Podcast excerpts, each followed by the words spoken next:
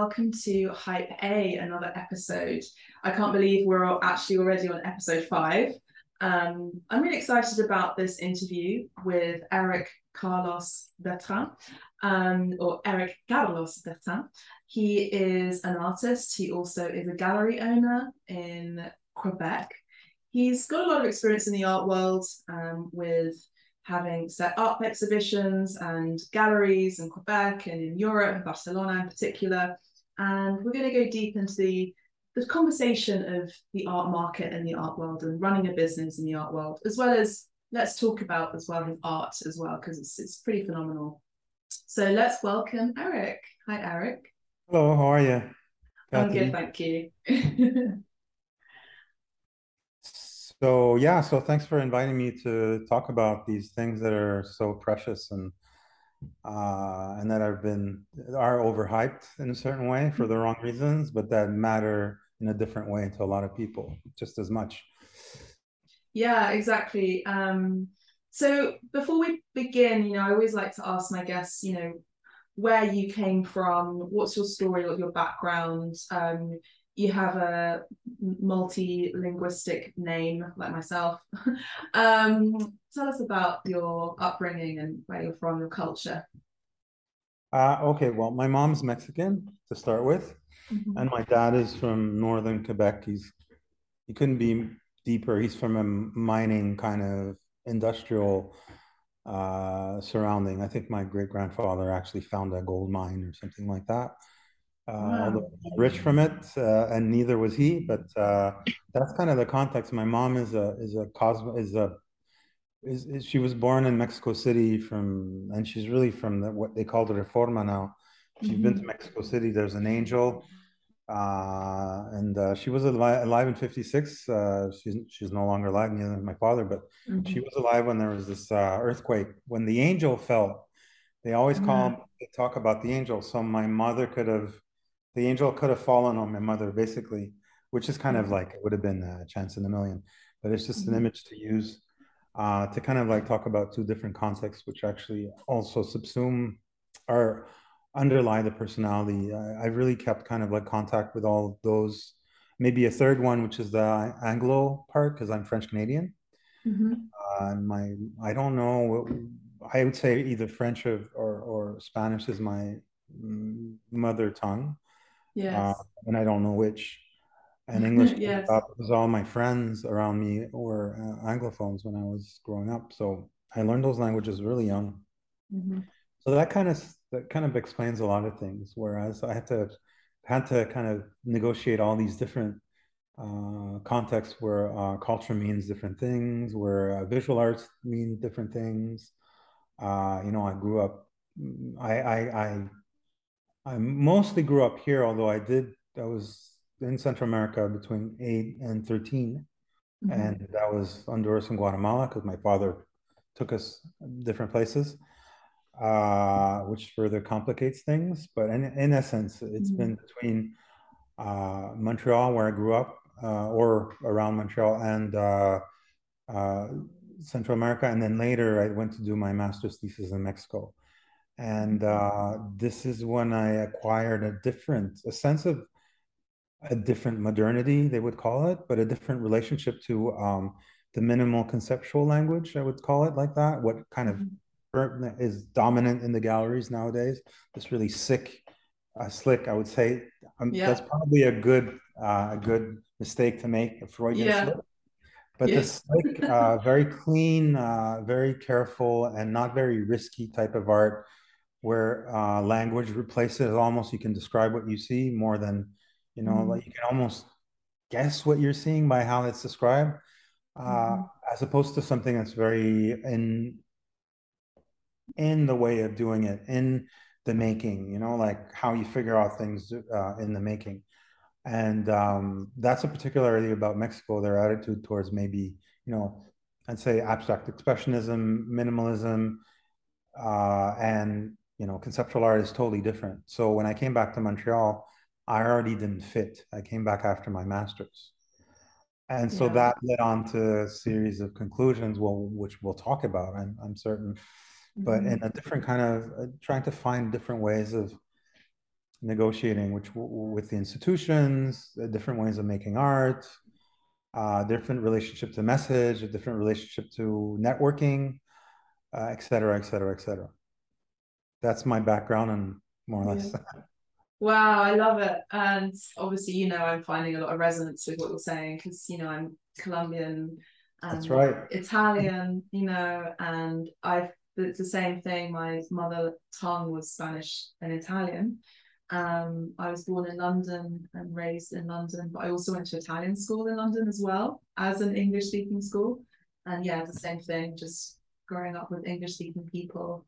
Um, but yeah, it's it's quite interesting how our our backgrounds sort of, you know, shape us yeah. quite amazingly, really. We I think um we we we sometimes forget.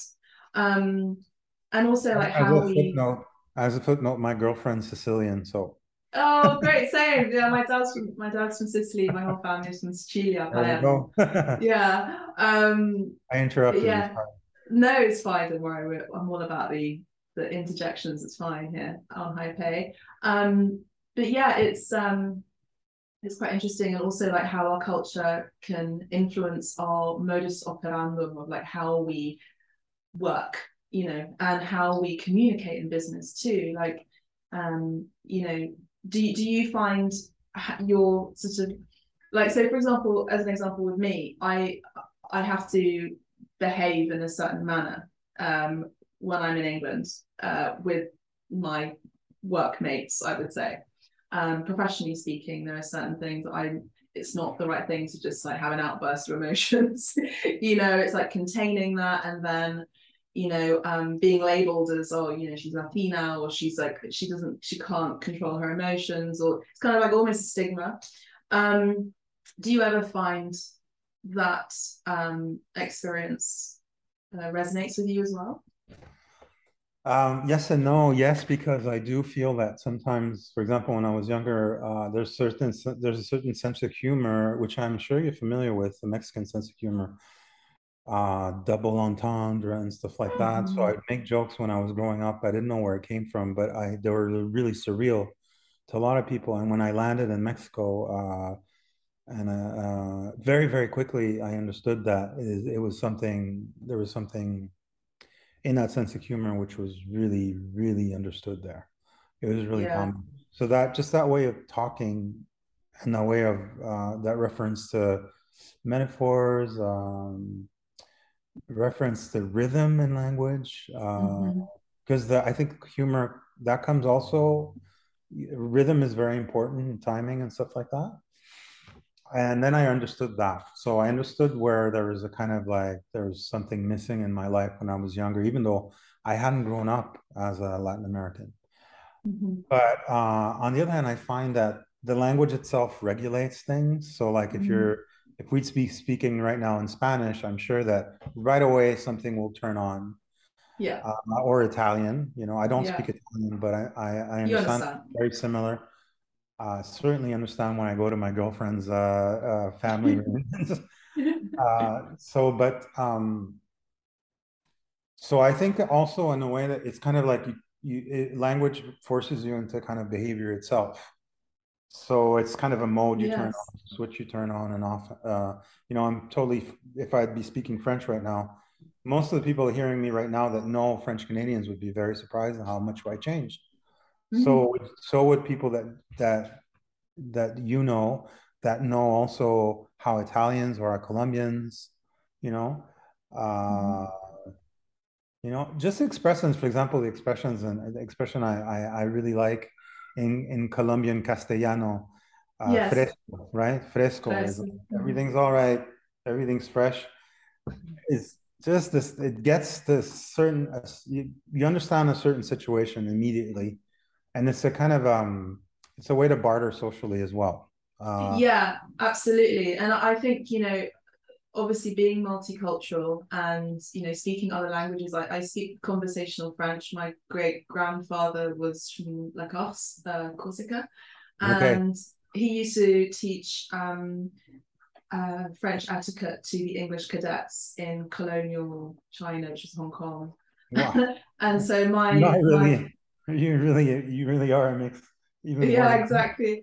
and uh, and my dad speaks French, and I, I my French is it could be improved if I just like lived somewhere that's French speaking for at least a year. Uh, it's conversational, yeah. but I I love it. But it's so interesting how and amazing how much of an incredible passport it is. You know, like it's such an open door. You know, there's almost like a trust when you're able to with the other a client or someone where you're able to speak their language because it's not just a language, as we know, it's a cultural identity, it's a doorway, it's a key. Um, and uh, yeah, so tell us about how you set up your gallery, uh, okay, Gallery so, Cache. So, uh, as as we talked about in in the before uh, you turned on the microphone, Uh, so there was an event that was really disagreeable. There was somebody in the environment where I worked in a major cultural institution mm-hmm. in Montreal who was behaving very badly with women. In fact, he's very, he's actually very dangerous. I mm-hmm. won't, I can't go too much into the detail about it, but he was really yeah. hurting women really badly. Somebody who I knew from like I've known for a long time, like 30 years. He was a very close friend, and I realized that he was doing these things. So I told on him so I was a whistleblower and it kind of exploded in my face, uh, which is fine because ultimately uh, it gave me the motivation. First of all, they had to compensate me to leave. Like the mafia yes. does, basically, they pay you to leave. Yeah. Uh, so, but with that, I kind of was able to start the project uh, that I'm in now, which is a gallery. It also gave me a lot of motivation because I realized that not only is it the individual in that in that institution, it's also the way these institutions are set up right now. Uh, they mm-hmm. really favor psychotics. yeah, uh, so, yeah. so psychotics thrive thrive in this situation because they have no emotion, so they can negotiate situations much more efficiently than people who are trying to be careful with other people. So I um I decided that I would try to do a project that was completely uh, the opposite was completely generous. Also, as a mm-hmm. self defense, because I, I there was a risk that my own reputation would be hurt by it, even though, and it wasn't because now you know the Me Too movement is is pretty strong. So it's, I mean, in itself, it's ran into problems, I guess. But and I was never an activist to start with, but mm-hmm. uh, the idea of um, what I thought was important, which was it was putting a lot of emphasis on the artist, turning around all this negative energy and showing people that it's possible to work together. And that simple idea, that just very, very simple idea, created a lot of enthusiasm. And so, like I was telling you before, say since June, the Instagram account has been exploding. Uh, we've gotten only quality. Nobody, everybody wants to show here. Uh, uh, just by you know, and I have enough enough experience to curate very kind of shows that are where you know general like the normal format is four artists. Let's put it that way, and uh, and that where the work shoulders other work, like the art artists are chosen so that each work reinforces other works, that they they yes. the dialogue, and people notice right away when they walk in. And I was also lucky to have a to find this amazing place that's really near the center. Mm-hmm. And probably the last place in the, you know, if you if you use the compass and drew a circle from the center, it's probably the last place. It's only four stations from the center, center, center of the city. So that gives you an idea. I was able to find a place that's relatively cheap. Now, the other thing that's interesting about this place is that fiscally it's very interesting because my home is in the same place as my studio, and my studio is the gallery. So I yes. developed a system where there's a pivoting pivoting door where mm-hmm. I can mm-hmm. hide everything within minutes. And then it's a gallery. And then I open the door and it's a studio, right?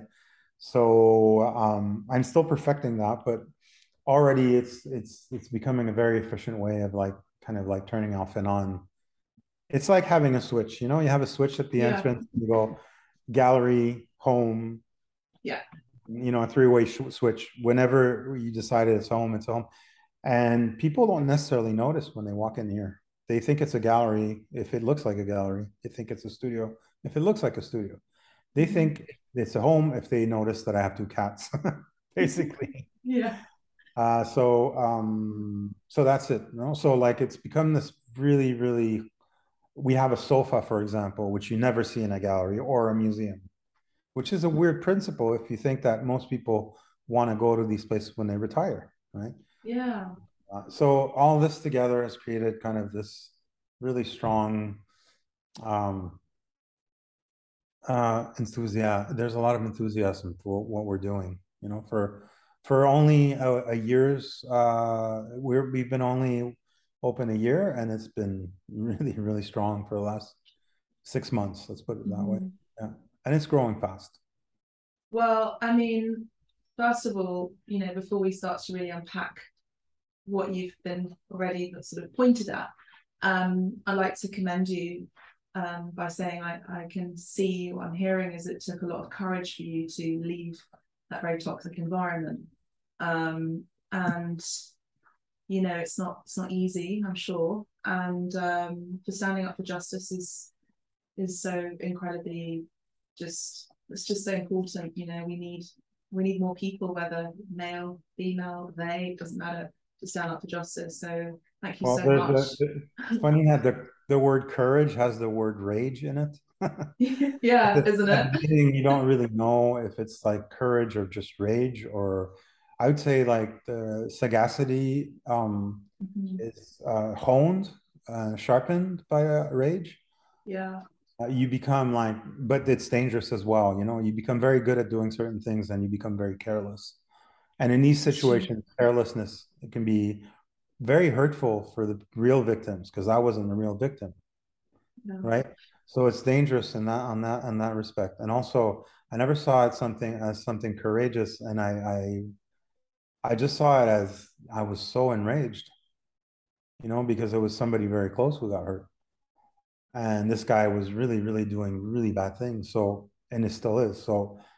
Uh, thank you for the commendation, but on the on the other hand, it's it's there's no other way of doing it. Yeah, of course. Well, life, I mean, yeah, yeah. no, and the life of the people that support this is much worse than mine right now. I mean, ultimately, my life is much better than theirs. So yeah. Well, I mean, in French, it's courage, right? So yeah. it also stems from the word of like, like a, you know, yeah, your heart exactly. space. So doing what's right from your heart space rather than just you know, thinking about the money, you know, or like well, thank you. Having thank that, you. no worries. Yeah, just having that perpetuating um and toxic endemic thing is just. I mean, it happens, and you know, I've I've experienced a toxic situation, um, having left the gallery that was representing me. Um, it ended up being a very toxic environment. Everyone's gone. Everyone's left. Um, and it's it's quite scary having to start something new and move things forward. Um, but one must for justice to do the right thing.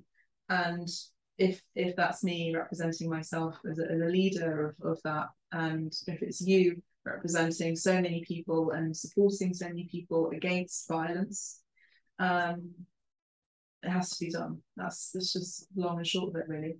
Um, and you know, we we obviously met Eric. Um, well, actually, I know Eric. You know Eric, Eric Niminen, yeah. um, who was on the season one episode, um, and he introduced me to you. And um, just before recording, you showed me your amazing, amazing gallery and studio, and you showed me that that really cool door that kind of like hides, and then you can open it up. It's it's fantastic, like how you design it, and it's actually it looks to me very Mexican, like the style of how you've. Um, You're not the, the first know? one to say that. Yeah, there's actually plants in the gallery, which is something that you don't see. See, obviously, and most artists want them in the show. Uh, sometimes yeah. they don't, but they they feel like, yeah, no, it should be there, you know. So, yeah, there is something like that. I can't avoid that. Really, it's. uh and then there's a lot, the little yard in front uh, that's also like that. There's a lot of mm-hmm. little stones and, you know, and so yeah, yeah, I think you you're not the only one to say that, but no, yeah, I can see that. Um, okay, so we're just gonna take a pause. I'm just gonna. So why did your work lead you to the model that you've you've created with Gallery Cache? Yeah, we, we mentioned that before. Uh, the because I started working in systematically in different styles, mm-hmm. and I found that the I myself as a gallery director, uh, specifically in Barcelona, I, I, ran this gallery for four four years, and I kept trying to think of how I could represent my work. First of all, there is the problem of representing one's own work when you're the director, which is seen as something very negative, especially here in Quebec, by the way. Um, you yes. You're highly, it's a highly specialized world. And so your multitaskers are seen as uh, maybe too feminine. uh, yeah. It's seen as negative uh, for the, all the wrong reasons. Mm-hmm. I think artists are multitaskers by nature. Um, it's the creative side that does that, right? Absolutely. So, uh, so the um, that was a no-no, and then I also found out that within the art I made, I was making, which is always varying styles all the time, that mm-hmm. was also another no-no. Uh, usually, galleries galleries are inherit are inherited model from uh, salons and, and and very aristocratic uh, houses. So it's basically uh, uh, gallery is a sanitized home uh, it's made for middle class, middle high class, uh, and so it's like uh, yes, now it's a white white cube, but essentially what it, the origin is the origin is is a very rich house, and so you got to look at a an exhibit always is looked upon as you got to walk in and it's got to look look good immediately. It's got to look like a good living room. Everything has to match. Yeah. So I think uh, there is some leeway there, but I think essentially, if you're working different styles, especially in painting, which is a codified language and it's been codified for a long time, uh, even artists who've worked uh, in different styles for years, uh, like Picasso, uh, mm-hmm. are retro retroactively reclassified by historians in a certain way um, in periods, but it's mm-hmm. not necessarily the way they work. And yeah. so, uh, so all this all this being said essentially I, I, was you know, i was trying to kind of like talk about the context from which uh, the kind of style of showing has to has is expected to to look like. And also as an artist you're supposed to work on a series you know? You can't be yeah. working two different things at the same time which i constantly do all the time. Me too. Good. Yeah you know as a teacher as well like you're you're kind of expected to show the students oh this is what you do. This is what you do. It's not like oh you have all these different talents. No this is what you're good at. Work on this. Forget the rest. And so um, i tried to I, I started thinking okay how am i going to do it? So that the gallery is there a gallery model that it can accommodate something different? Mm-hmm. and i came I struck on the like I came on this like I came upon this idea uh, that um, you could uh, uh, first of all exclusivity doesn't work anymore. Mm-hmm. The exclusive model, model doesn't work anymore. Internet is too strong. Artists will mm-hmm. show everywhere, and so you can have a gallery where you have a kind of a plethora of different artists uh, showing together, just as long as every exhibit makes sense. Yeah. You can change completely. I can have very traditional paintings in here, and they can have very cutting edge stuff. You know, there's mm-hmm. one painting that's up right now that's kind of a very, very kind of wild mix of styles, but the format itself is out of this world. It's a 128 long painting that the artist has been working on since 2014 that he modifies constantly, and he only shows the modified part. Right, that's on yeah. the wall. Right, is that uh, David David Benma, yeah, David yeah. And That's so, cool. what does he do with that painting? You know, how does it fit in a in a gallery context? It's not very yeah. easy. Just the deployment of it to show all 128 feet, which is the maximum length of a roll of, of canvas, by the way. yeah. uh, he'd probably done it longer if he could have. Yeah. Yeah.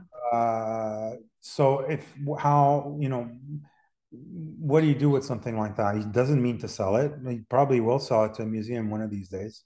Yeah. Uh, so I have by default because nobody else will show it in the way it's shown right now, although it has been shown before.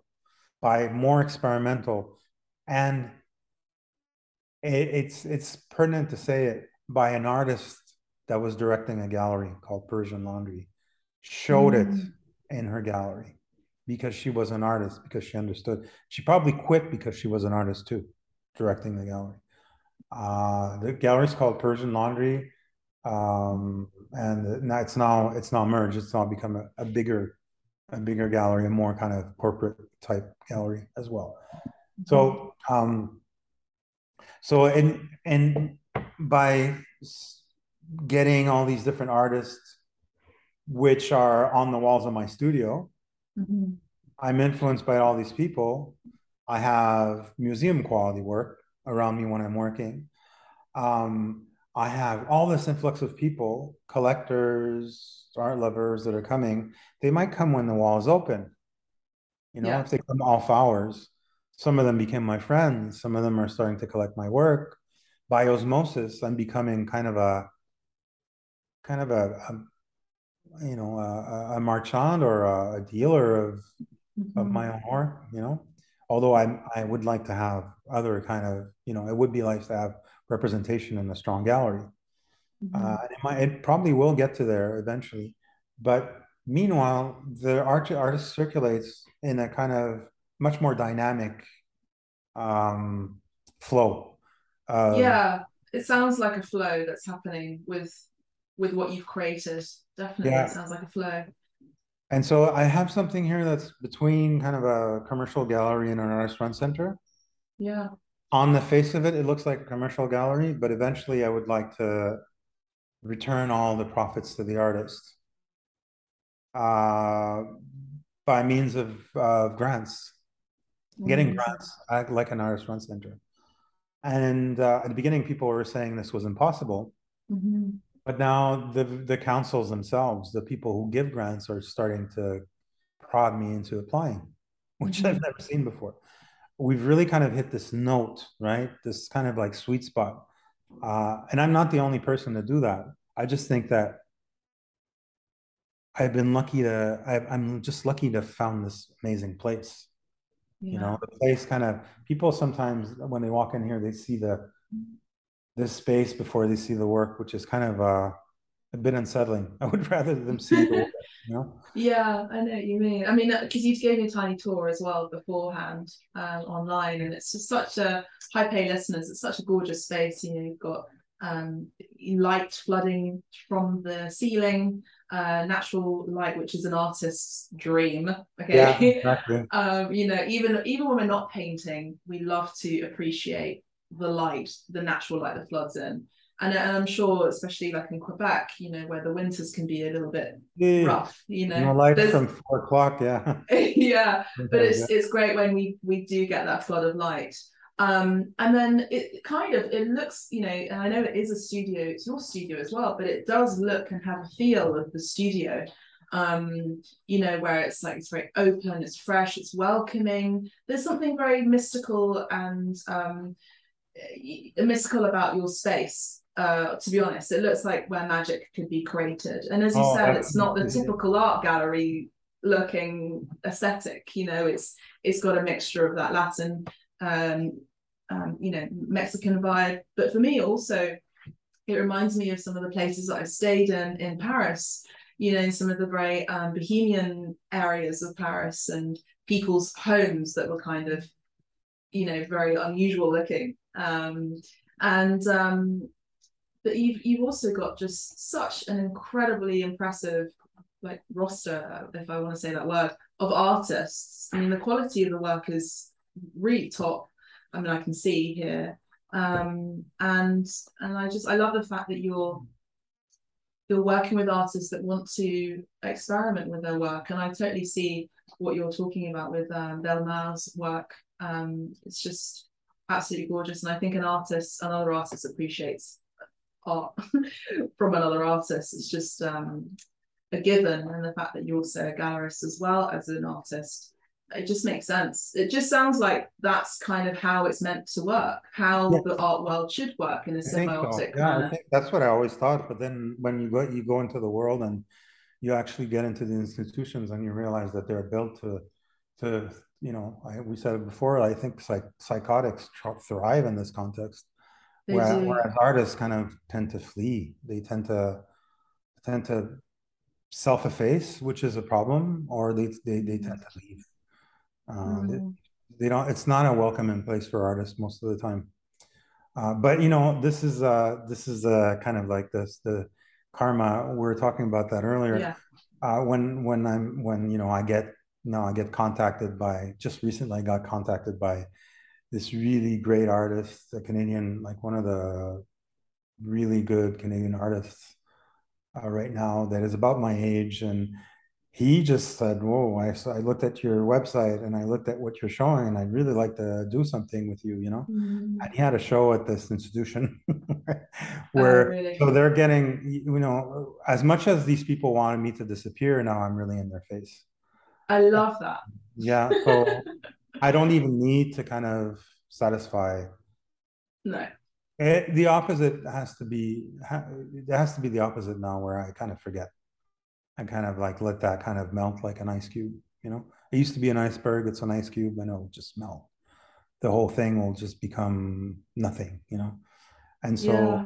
that's what it's becoming um i agree i mean you know i'm a mystic myself and uh, i heavily believe in karma? Karma.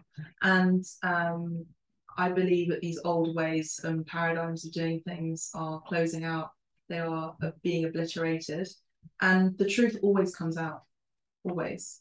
Um, so sometimes if we can't control a situation, uh, the universe will provide that situation to, uh, you know, to be destroyed one way or another.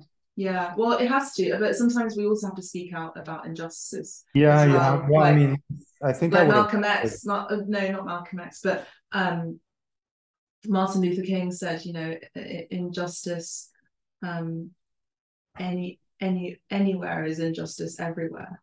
So it has to stop. You know, yeah. um, that, that enough of the xenophobic behaviors, enough of the racism, enough of the sexism, enough of the you know the the, the assaults the abuse like enough. And not just in the art world in the arts in general you know. And we're seeing time and time again of situations in the in the creative industries that a lot of people are being exposed you know? yeah all the time yeah. It's just time. It's just a question of time you know. Um so yeah so um so maybe I thought it would be a good segue into like uh, certain aspects of my work. Mm-hmm. Certainly, the last stuff that's been coming out. It's just, I had an artist. This is another benefit of working with so many artists right now. I had an artist who who learned this technique from the 19th century, uh, it, um, which is kind of lost, uh, mm-hmm. which is basically academic painting, which is crazy to say. Right. So everything that the technique that Ingres used, for example, or the technique mm-hmm. even that uh, you know Van Eyck used, and, and things mm-hmm. like that. There are special mediums, and there's a special way of applying that stuff. So she recuperated that. Her ma- her her her her master is with that was somebody she learned from. Uh, just recuper- recuperated the technique. Strangely enough, he's in Quebec City. No way. That's and uh, so she was from Quebec City, and she came and showed here. And I said, "Whoa, how did you do that?" And yeah. she said, "Well, I learned from this guy." And I said, "Well, can I learn?" And she's most more very generally so generous yeah. taught me how to mm-hmm. do it. And so mm-hmm. the last series, I've been using that technique to um, treasure. Let's put it, yeah, to to uh, to kind of value and treasure images that I recuperate from the internet, which are uh, photos of artifacts that are found in different collections in the in museums, and I choose them only in reference to how much they hit my my they impress mm-hmm. me. They they hit my imagination. They kind of impregnate my imagination. So I might start from 600 pieces, and then uh, I then I choose 50, and then I I'm left with let's say 15 that I'll reproduce. And mm-hmm. as they kind of work their way into my, or I would say from my subconscious, you were saying earlier, we are talking about mysticism. Yes. I'm reading a lot of Jung recently. Oh, I love, I love Carl Jung. He is so, the yeah, he's yeah. my old so the, reference. The, the red book. yes. Uh, yeah. So that that the idea of archetypes, you know, I mm, exactly. I'd been um I I'd been my father's an anthropologist, so my oh, father. The longest thing the anthropologists are generally very, very uh very atheist by yeah. principle and religion. Their mm-hmm. religion is atheism, literally. Yes. Even not believing. And uh, so mm-hmm. I, I kind of I worked my way from that. Uh, and I've tried to understand uh, what artifacts can mean in a different way. Mm-hmm. So I've kind of like worked on that, on on reproducing these objects. Yes, as close as they look, like as close as, well, not as close, but close enough to what they look like in reality without modifying yeah. it. Mm-hmm. And so they come out and with this aura, you know, with this technique. Uh, they come out mm-hmm. with this aura. I apply filters to them, uh, just like uh, color filters. Uh, yeah. That reflect kind of the mood, you know. Uh, mm-hmm. So that's that's that's the last stuff I've been doing, and it's it's born out of all we talked about before, trying to find a place of healing, trying to find a place of you know, of reverence, uh, of reverence to culture, of trying to find, trying to think about what it really means to pre- to treasure something. You know. Yeah, I mean that's profound, profound in itself, isn't it? What it really means to to treasure something that's profound yeah. in itself. Yeah. yeah, even treasuring treasuring painting, treasuring, you know, yeah. painting as a skill. I mean, because I'm seeing your absolutely stunning works. Um, Hype A listeners go to um, Eric's website, which I'll provide in the link um, on Instagram. We have uh, a painting that we're looking at, I'm looking at on Eric's website, which is a heavily applied oil um, paint in yellow. There's some inklings of um, some figures there. If we squint our eyes, we can sort of like define the figures a little bit more. And then there's this top layer of, of just uh, horizontal brush strokes. Oh, that's another, yeah, that's another in dark green. Wow, yeah. Yeah, and it looks like it much... looks like an old painting that one see. Yeah.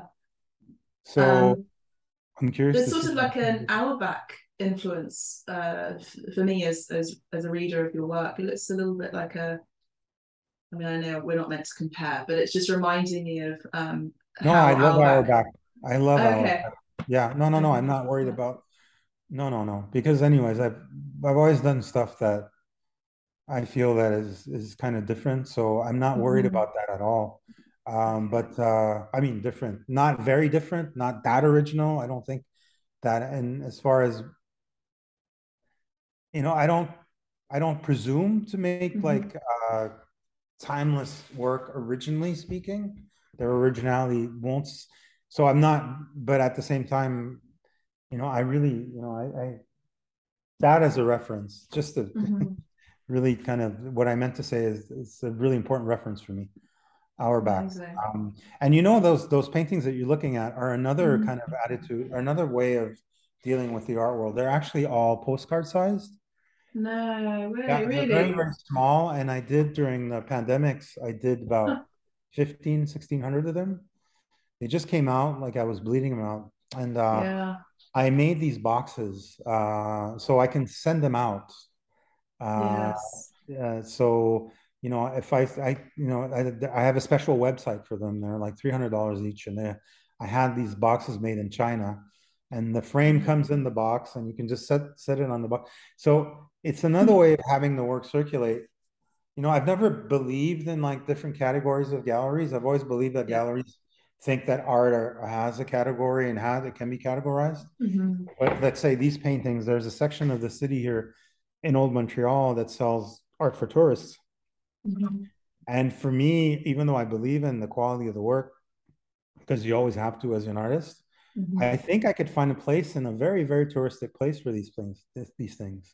Oh, absolutely, right? absolutely. But I was also thinking about Salvador Dali, and his paintings are, you know, surprisingly very, very small. If you go to see them in museums, they're yeah, they're so very small. often. Yeah, they're so small yeah. and highly detailed, and like the application of like that very thin oil paint, you know, or that lovely line or curvilinear. Um, you know, it's but yeah, it's um it sounds like what you're saying is the word accessible, accessibility, you know, the art world being accessible, your work being accessible. Um, and let's say even changing the art world a little bit as well by maybe deconstructing certain walls and you know ways of seeing as well. I mean, we can we can also talk about John Berger, um, you know, and like the ways yeah, of seeing work which changed people's lives. Yeah, yeah or, really. Or, or, Hughes as well. Uh, uh, what uh, is it? John Hughes as well, the writer. Uh, yeah, I think so. I think it's mm-hmm. John. Yeah, who's another favorite of, and a favorite of Eric's as well. Mm-hmm. I, just, I, always think about how uh, he deconstructed Koons. Mm-hmm. he attacked Jeff Koons like oh, really? really put him in his place. Where Jeff Koons was saying, "Oh, I'm being generous" and stuff like that, and he was pointing to this huge dogs made out of flowers, and he's going, "What's mm-hmm. generous about this? I mean, who can have this?" Exactly. You know, why do you think just because it's kitsch, it's being generous? That's not generous. Yeah. He laid it on him in a very, very uh, coherent and very, you know, he came from this very solid place. it made it made Koons, which is has this really smooth voice and this really kind of reassuring stance. It made him look ridiculous, and I love that.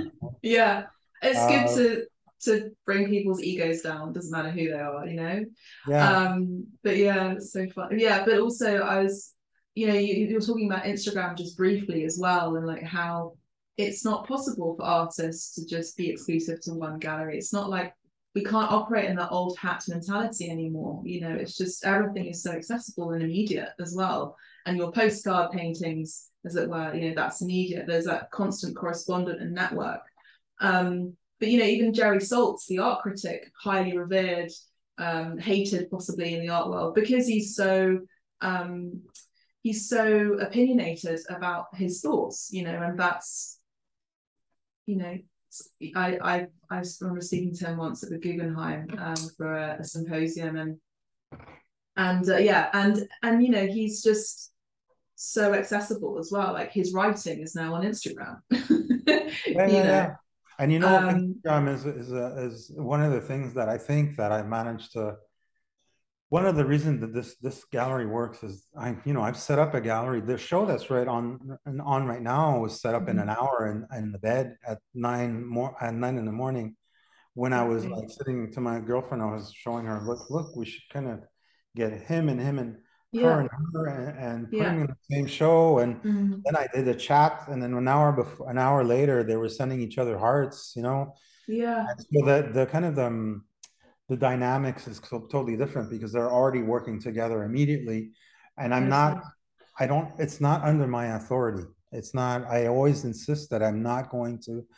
I'm not. I'm going to say what I think sometimes about certain things, but I'm not going to set an agenda. And it's certainly not me that's going to decide um, you know i'm not i don't have a hidden agenda i don't have mm-hmm. like curators often do there I, i'm not going to justify some something i said in my thesis by with a show it's not mm-hmm. my it's not my place mm-hmm. i disappear you know curators work world should be disappearing because i've mm-hmm. seen a lot of feminists uh, uh, curators i've seen a lot of uh, you know, and further, I'm, I'm using, I'm talking about feminist curators who actually don't act as feminist in their in real life.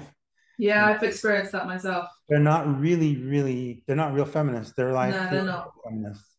Mm-hmm. Uh, so that that doesn't work for me. I don't think I don't believe that curators know uh, anything uh, more than anybody else. They don't have a, a moral superiority uh, in any sense, and art doesn't justify that. It's certainly not art for art, you know. Mm-hmm. Uh, so um, that's a, a, Instagram allows for this. You know, now I have, you know, I'm following maybe 1,200 artists, and I'm constantly thinking where they could fit all the time. And all of a sudden, when they fall into these, you know, four people just seem to match, and mm-hmm. they don't no one obscures any other artist or on on on just the opposite. They reinforce each other shown together then we have a show right? So exactly and i think it's that like for like isn't it? And it's then again it's a win-win when there's uh, there's an understanding there's a respect there's no agenda it's a win-win. Yeah exactly. Yeah. you know? they all you know what? I, in setting up i know this room by heart by now you know but because mm-hmm. i've been i have been living here for 10 years and I, we just started this 15 months ago so i've been Amazing. i've known the place mm-hmm. but i never set up to work artists come in and the first show i was thought i was going to kind of like maybe decide where things went and all of a sudden I, I, I realized one of the people there was the head uh, the head uh, museum technician in the biggest gallery in Montreal. He's one of the artists in the show. Mm. So I said, mm. why, why, what am I going to say? Uh, what, how, how can I presume to tell him what to do? It doesn't make any sense. And so yeah. I stepped back and it, the show was all up in an hour, you know? Wow. Pretty straightforward place. You can see every single work of uh, a piece when you're, when you walk in. So nobody is going to compete for space. Everybody's visible uh, everybody's well lit. Uh, so what's the problem, right? So they and artists know how to set up their own work. If anybody they knows, do. yeah, I agree. No, I agree. I mean, it just sounds like you're attracting like all these amazing people, you know, and everyone's working symbiotically like a beehive, you know. Um, yeah. And it, I, I'm amazed. It's you only set up 15 months ago, and it's already thriving so yeah. much. And it's you know again it's incredible what you can do with a good intention um, yeah well that's it that's it. I think that's it. Well even more just like letting go a little bit of the control mm-hmm. you know, letting yes. other people in. And it attracts really nice people. One of the first people i attracted was eric. You know eric yeah. he's so he's already on our board and and he's always around and he's always got ideas and so we're collaborating on many things right now outside of this place. Uh, so that's it. You know, it's I don't know what else to say about uh, yeah the dynamics of this place, but uh, certainly. I mean, let's see where we are in a, in a year. Exactly. Right? Yeah, exciting. I'm I'm excited. Yeah. So yeah. let's um let's conclude with a few questions, which I normally ask my Hype A um, guests. If you're ready for it. so you call is this the question before you call it Hype A?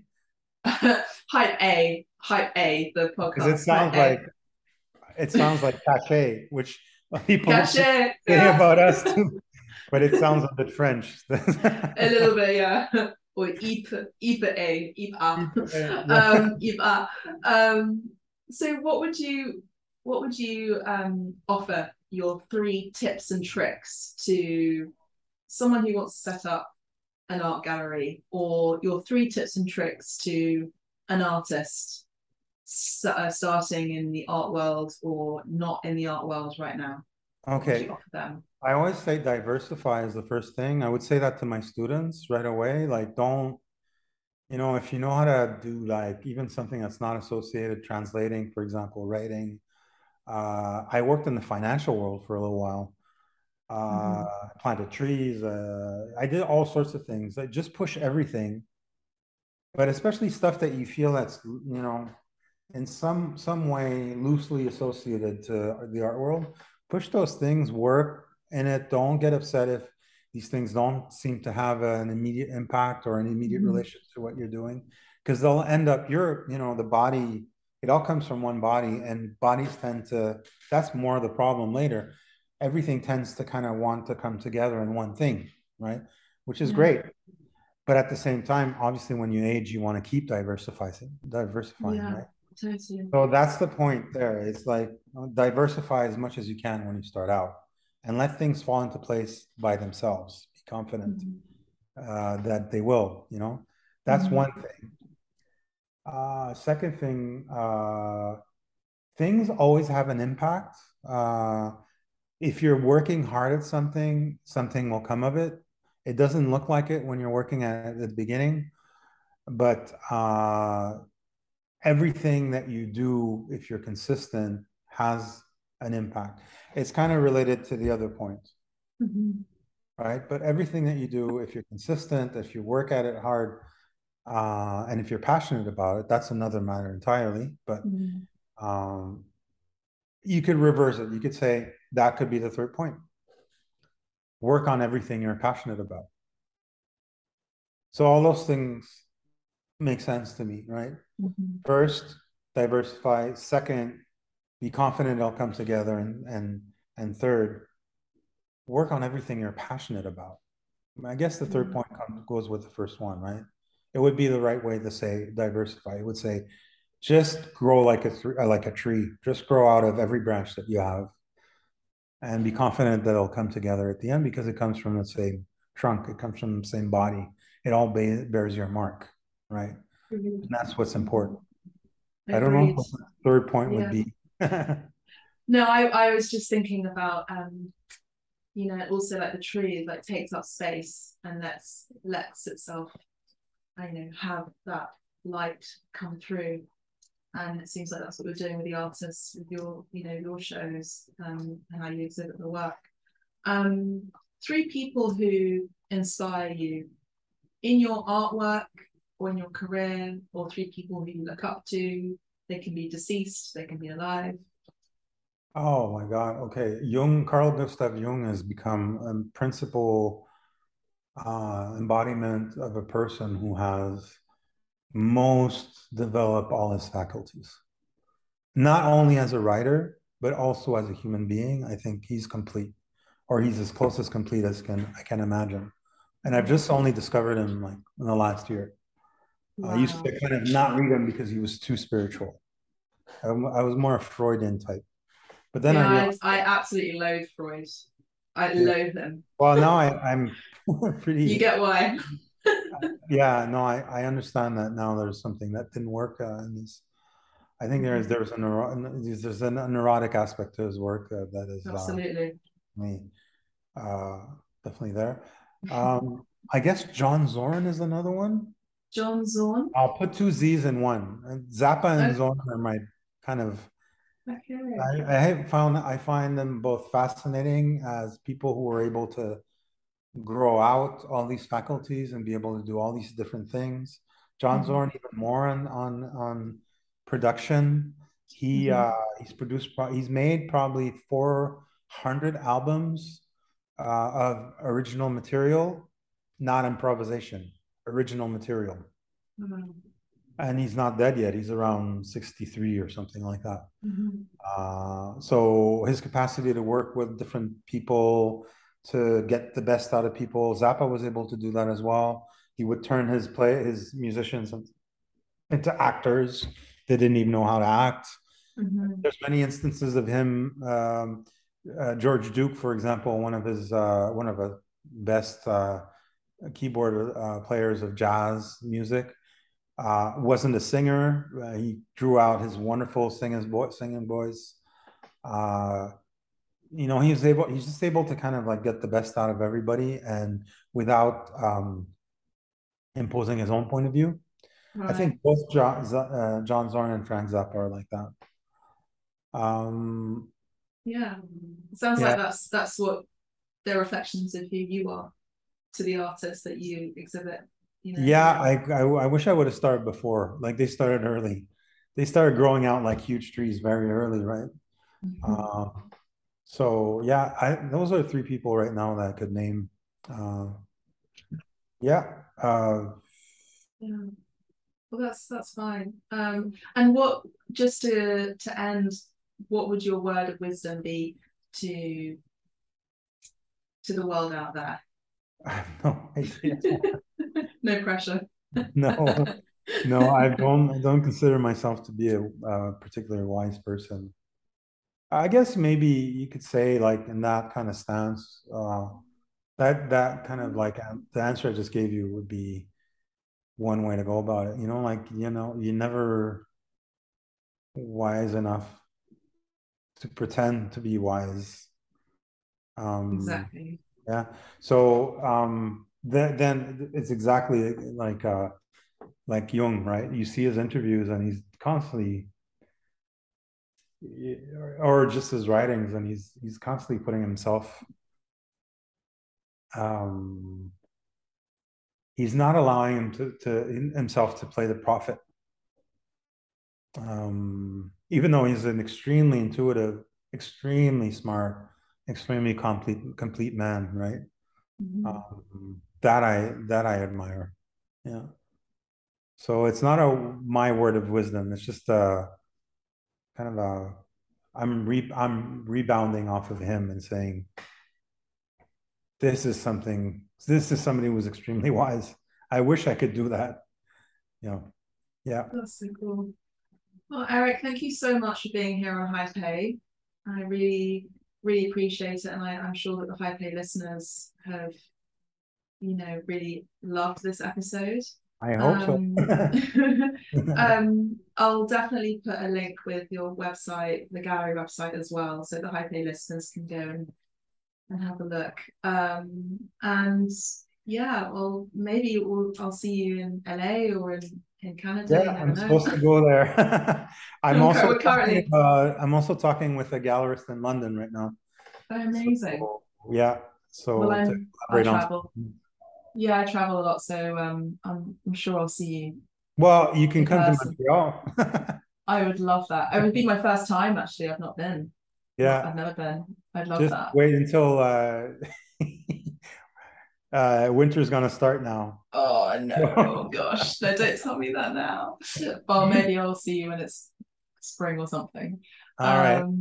But yeah, that's that's all for now on this episode. Uh, make sure to share this episode and other episodes far and wide. Please also rate Hype A on Spotify, Amazon Music, Google Podcasts, Apple Podcasts, so others can see us and help bump up those algorithms as well. Um, so more ears can listen to Hype A across the globe. We really appreciate the support and your feedback. So as you know, we're on Hype A's uh, Hype A Voices on Instagram, and we look forward to your suggestions. So do send us a DM. And if you'd like to sponsor us and produce ads, you know where to find us. Catch you in the next episode. Ciao for now.